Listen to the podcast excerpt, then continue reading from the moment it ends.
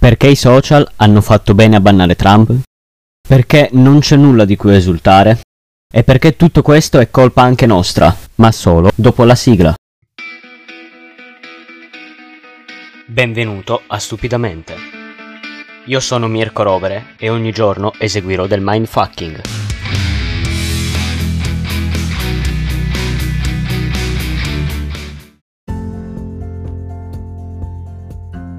Ma quanto ci piace pensare che lì fuori ci siano dei palladini a difesa della democrazia, come nei fumetti o nei film, ma non capiamo che la democrazia è in serio pericolo, proprio perché attendiamo.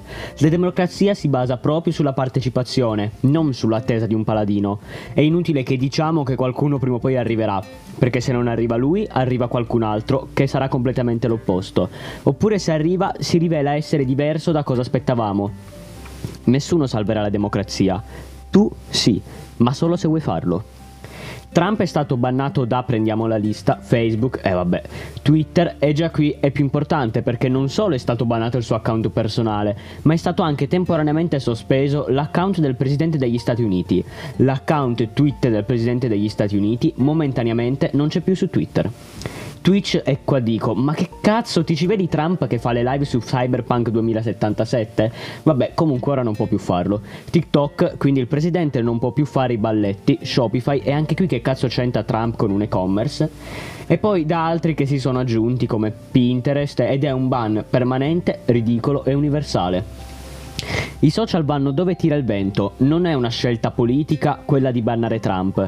I social sono legati al consenso del pubblico, vanno dove va l'opinione pubblica e ovviamente cercano di minimizzare i danni. I social non hanno fatto questo perché sono innamorati follemente della democrazia, sono innamorati del loro cazzo di portafoglio, sono regole di mercato. Ormai avere Trump sui social costa di più di quando ti fa guadagnare.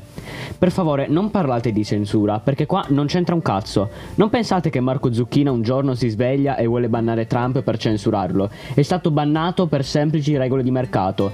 I social non sono istituzioni democratiche, non fanno le cose per il bene di tutti, le fanno solo il, per il bene del loro mercato. Si può però fare un ragionamento sul fatto che questi sono mezzi che hanno un immenso potere oggi. Twitter, Facebook, i social in generale godono di un grande potere. Ma non se lo sono presi con la forza, non l'hanno imposto. Il potere gliel'abbiamo dato noi. Ogni volta che andiamo a letto chiediamoci quanto potere ho dato oggi ai social, quanto tempo gli ho dedicato, quanti dati ci ho caricato oggi. Quindi chi è allarmato da questo enorme potere e chiede alle istituzioni, quelle vere, di intervenire ora, si sta sollevando da una grossa responsabilità, una responsabilità che è sua, tua e anche mia, la responsabilità di aver dato potere a tutte quelle piattaforme. Il fatto di aver bannato Trump non ha nulla di positivo, fateci Fateci caso, Trump non ha avuto nemmeno le palle di dire ok abbiamo saltato il congresso, ora ci prendiamo il potere. No, ha fatto uno dei suoi discorsi del cazzo dove non si capisce nulla. Eppure c'è un dettaglio, nel congresso hanno messo una bandiera, una bandiera nordista. E questo ci fa capire che Trump non è la causa, ma è l'effetto, l'effetto di problemi irrisolti perché a causa di questi problemi gli Stati Uniti sono in crisi e questa crisi non dura da 4 anni, non dura da 15 anni, ma da secoli e ora con Trump questi problemi si stanno palesando. Bannare Trump non ha senso. Ok, ci siamo tolti questo stronzo di mezzo, ma è come pulire solo il salotto. E mentre sorseggi il tè in salotto pensando a quanto sia bello e pulito, nella cantina c'è un merdaio. E quando dovrai andare in cantina, lì saranno veramente cazzi amari. Bannando Trump abbiamo tolto un sintomo, non la malattia.